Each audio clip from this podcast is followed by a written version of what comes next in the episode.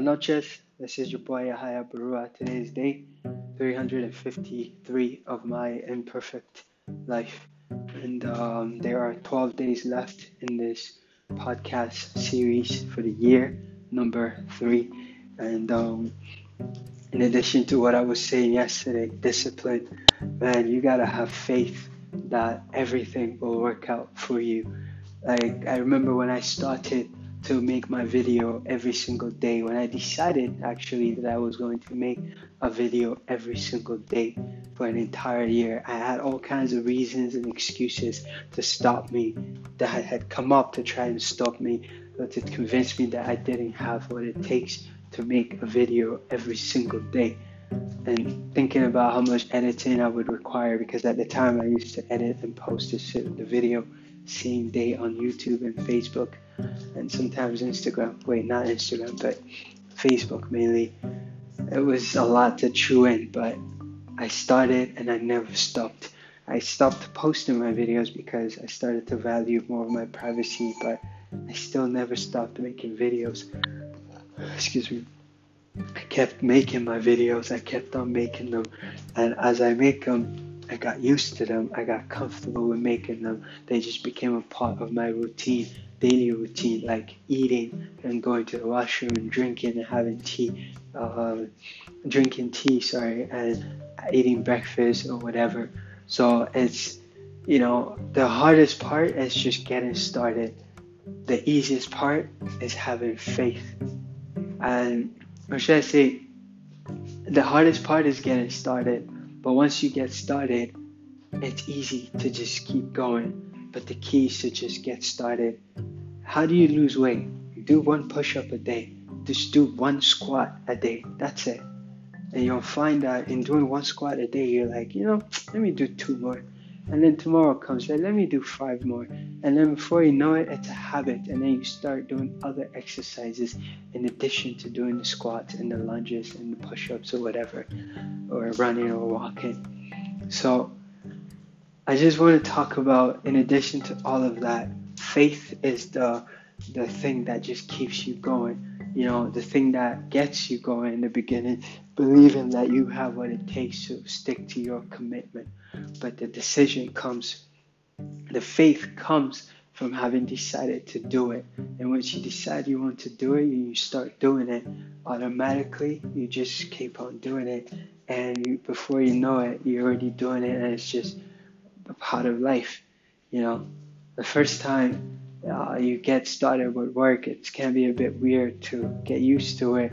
You know, a new job, and then the next day you get up, you go to work. The next day you get up, and it's just a part of routine. You know, Monday to Friday or Monday to Sunday. If you were me when I was doing book signing, you'd be working, and you just plan your day around that. It's the same thing when you decide to do something. You just plan your day around it every single day, and it just becomes a habit because you know you do it. You need to do it every day. It just goes to show your character to yourself, and you know the true self.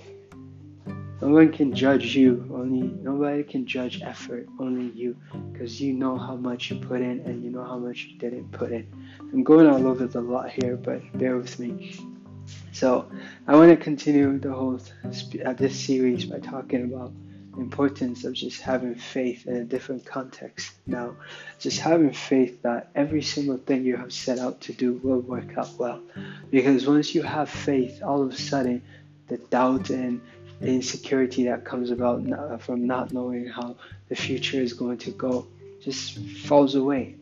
Because once you have faith, you have peace. You are at peace. You operate from peace and you are calm. When everybody is running helter skelter, fire on the mountain, you are calm. You are just chilling. You're the odd one out, and everybody's looking at you like, don't you see that the uh, mountain is on fire or the wells is running dry?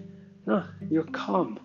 Because when you're calm, when you have faith, you're calm. When you're calm, you can think properly on how to proceed. And that is why the very first thing any first responder will tell you is when there is an emergency, don't panic. That's it. If you are on fire, don't panic. Stop, drop, and roll. That's it. That's all you need to do. obviously, natural reaction would be that holy shit, I'm on fire. Sorry for my language. But the key is to say, in the midst of the holy shit, I'm on fire, is to take a quick second and just fucking drop and roll. Sorry for my language again. But it's easy to say, you know, I'm sure it's one other thing to be in the situation and not be able to think.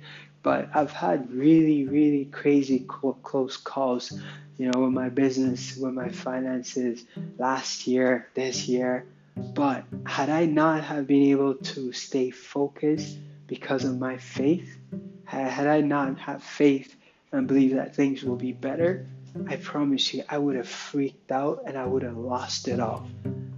Because when you act out of fear, when you're when you don't when you don't operate from faith, you tend to make mistakes. And when you make mistakes as a result of having fear, as a result of operating from the point of view of fear, of being faithless, you tend to, you know, make mistakes that cost a lot in the future to repair, to fix, to refund, or whatever you want to say here. So, my point is don't operate from a place of fear, operate from the place of faith. You don't have to be a person who, you know, believes in a higher power to have faith. Trust me, atheists have faith. Whether they want to admit it or not, they have faith. Something as simple as getting in your car and going 150, oh sorry, 100, I drive normal speed, don't worry. It's like going 125 or 130 kilometers an hour on the highway, like, and trusting that every single person around you is, is just gonna obey the laws and not run into you. That's faith. If you don't have faith, in that fact that people are to respect the laws, you're not to step outside of your house because anything can happen. Heck, you're not even get out of, you're not even to go out of bed because something as simple as the shower head can just pop off from the hook and hit, you know, a person in the face, and that could cause a concussion. But it takes faith that you just get out of your bed, get into your shower, and just know that everything is okay. It's like passive faith. We don't even think about it. So imagine cultivating that in your daily life and in your endeavors and knowing and having a very strong feeling that everything will work out fine. That in itself just strengthens your resolve even when it doesn't look that way, that things will look fine or that things will turn out fine in the end. It just strengthens your resolve and it helps you remain calm and it helps you to see a way through when it seems where and when it seems like there isn't one. When everybody's screaming, ah crap, this thing is terrible, oh dang it. No. You're calm. You're the guy, you become a focal point for the for the smart, for the wise person who's getting all crazy and panicking. You become a focal point that they look to you, they're okay, that's my true north. This guy is not acting crazy. What am I? What am I? What am I stressing about? What am I not seeing here? All of a sudden, you become an inspiration of other pe- to other people through your faith, because of your faith. You know, and again, I'm a Christian. I'm talking from that point of view, but and I don't substitute God for anything or for anybody. I leave God where He is. And Have faith in Him that everything will work out fine. So, whatever it is you believe in, just hold on to your faith. Just hold on to your faith. Just hold on to faith and know that things will be okay. Because through faith, you can move mountains. And that, for me, is what that statement means. You know, just having faith that even though the world around me may be falling, you know, God forbid, even though the world around you know, a person can be would be maybe falling apart and looking all crazy and stuff. Through faith, you can be that guy that walks through the fire and not get burnt.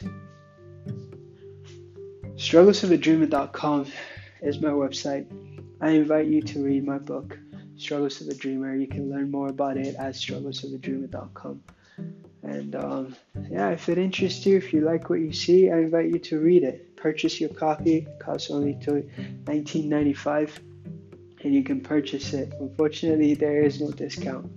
However, I can guarantee that you'll find it enjoyable. That's it. Heck, don't even take my word for it. You can get the first 25 pages for free and see if it's for you.